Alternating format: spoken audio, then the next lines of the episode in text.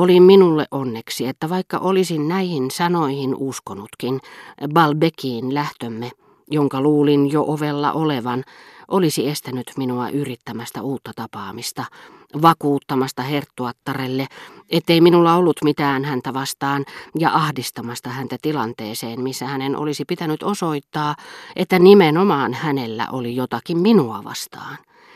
Mutta minun tarvitsi vain muistuttaa mieleeni, ettei hän ollut edes ehdottanut, että tulisin Elstirin tauluja katsomaan. Se ei muuten ollut minulle pettymys. En ollut odottanutkaan, että hän puhuisi siitä minulle.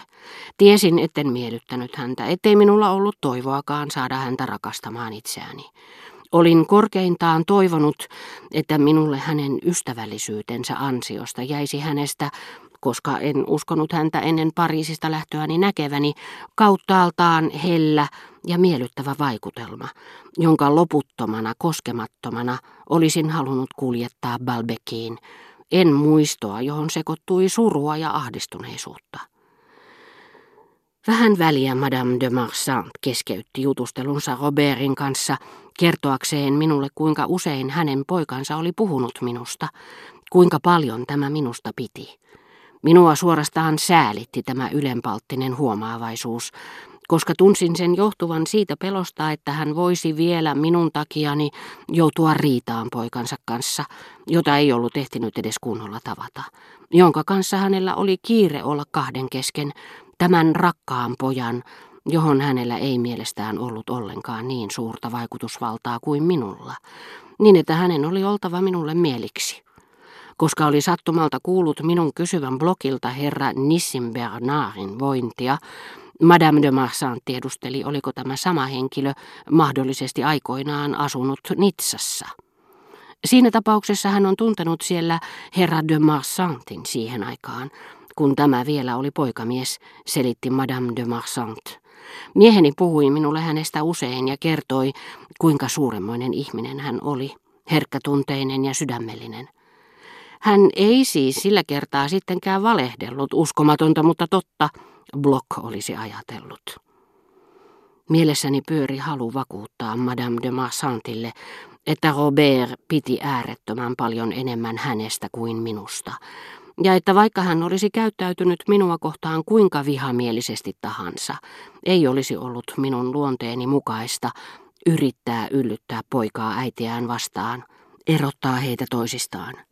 Mutta Germantin herttuattaren lähdettyä minulla oli enemmän aikaa pitää silmällä Robertia, ja huomasin nyt vasta, että vihastus oli taas noussut hänessä, ja näytti vaanivan synkkien ja kiristyneiden kasvojen takana. Pelkäsin, että hän aikaisemmin iltapäivällä syttynyttä riitaa muistellessaan koki nöyryyttäväksi, että oli minun aikanani antanut rakastajattarensa kohdella itseään niin mielivaltaisesti, reagoimatta siihen mitenkään. Yhtäkkiä hän riistäytyi irti hellästä otteesta, jolla hänen äitinsä oli kietonut käsivartensa hänen kaulaansa, ja vei minut puoliväkisin kukitetun työpöydän taakse, minne Rova de Vilparisi sillä välin oli istuutunut, ja viittasi minua sitten tulemaan perässään pienempään salonkiin. Suunnistin päättäväisesti sinne päin, kun herra de Charlie, joka ilmeisesti luuli, että olin menossa ulkoovelle, jätti siihen paikkaan ruhtinas von Pfaffenheimin, jonka kanssa hän parasta aikaa keskusteli, ja käännähti ympäri niin nopeasti, että joutui minun kanssani kasvotusten. Hätäännyin huomatessani, että hänellä oli kädessään hattu, jonka pohjassa oli iso G ja herttuallinen kruunu. Pienempään salonkiin johtavassa oviaukossa hän sanoi minulle katsoen samalla vallan muualle.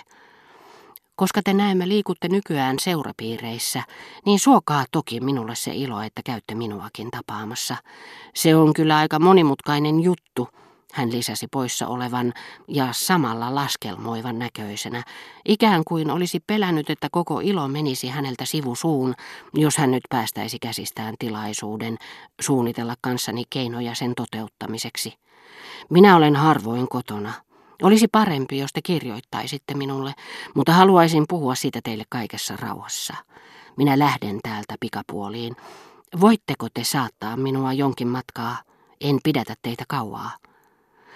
Pyydän, pitäkää varanne, herra paroni, sanoi minä. Te olette vahingossa ottanut jonkun muun vieraan hatun. Yritättekö te estää minua ottamasta oman hattuni? Oletin hänelle käyneen samoin kuin minulle vähän aikaisemmin, ja että hän huomattuaan jonkun ottaneen hattunsa oli umpimähkään tarttunut yhteen tarjolla olevista, jotta ei joutuisi lähtemään paljainpäin, niin että hän ajautuisi minun takiani pahempaan kuin pulaan, jos paljastaisin hänen juonensa. Niinpä annoinkin asian raueta. Selitin, että minun täytyi ensin vaihtaa pari sanaa Robertin kanssa – hän keskustelee tuolla tuon älyttömän Germantin herttuan kanssa, lisäsin. Sepä oli ystävällisesti sanottu, minä kerronkin sen veljelleni. Oho, luuletteko, että se voisi kiinnostaa herra de Charlytä? Ajattelin, että jos hänellä oli veli, tämän täytyi myös olla nimeltään Charly. Sään Luu oli kyllä valistanut minua tässä nimiasiassa Balbekissa, mutta olin unohtanut hänen selityksensä. Kuka teille tässä herra de Charlystä on puhunut, tokaisi paroni koppavasti. Menkää te vain Robertin luo. Minä tiedän, että te osallistuitte tänä aamuna ravintolaorgioihin, jollaisia hän harrastaa sen naisen kanssa, joka saattaa hänet häpeään. Teidän pitäisi käyttää vaikutusvaltaanne ja yrittää saada hänet ymmärtämään, miten suurta surua hän tuottaa äitiraukalleen ja meille kaikille tallatessaan meidän nimemme lokaan. Olisin halunnut vastata, että tuon häpeällisen aterian aikana oli puhuttu vain Emersonista, Tolstoista ja Ibsenistä, ja että nuori nainen oli pyytänyt ja vannottanut Robertia juomaan pelkkää vettä. Hyvitelläkseni ystävääni, jonka ylpeyden kuvittelin saaneen kovan kolauksen, yritin puolustella hänen rakastajatartaan. En tiennyt, että hän sillä hetkellä suuttumuksestaan huolimatta syyttikin jo itseään viattoman ja ilkimyksen välisissä riidoissa, joissa oikeus on kokonaan ensiksi mainitun puolella, käy nimittäin usein niin, että jonkin mitättömän pikkuseikan takia näyttää siltä kuin ilkimys olisi oikeassa ainakin yhdessä kohdin.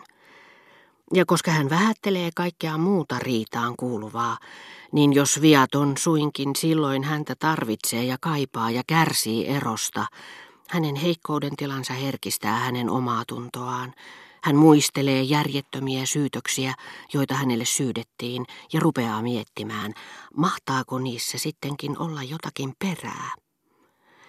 Minusta tuntuu, että olin väärässä tässä kaulakoruasiassa, sanoi Robert. En minä tietenkään sitä pahassa tarkoituksessa tehnyt, mutta tiedänhän minä, että toiset eivät koskaan näe asioita samalta kannalta kuin me itse. Hänellä on ollut hirvittävän vaikea lapsuus. Hänen silmissään minä olen kuin olenkin se rikas, joka uskoo saavansa kaiken rahoillaan ja jota vastaan köyhä ei voi taistella, oli sitten kysymys Boucheronin ympäripuhumisesta tai oikeusjutun voittamisesta. Julma hän oli, sitä ei voi kieltää, minähän olen aina tahtonut hänen parastaan.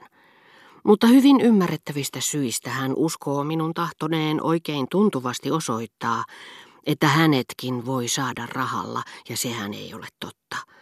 Hän rakastaa minua niin, mitä hänen nyt täytyykään minusta ajatella.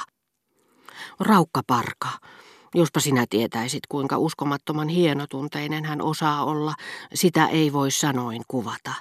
Saan kiittää häntä niin paljosta ja hienosta, mitä hän on puolestani tehnyt. Kyllä hän mahtaa olla onneton tällä hetkellä.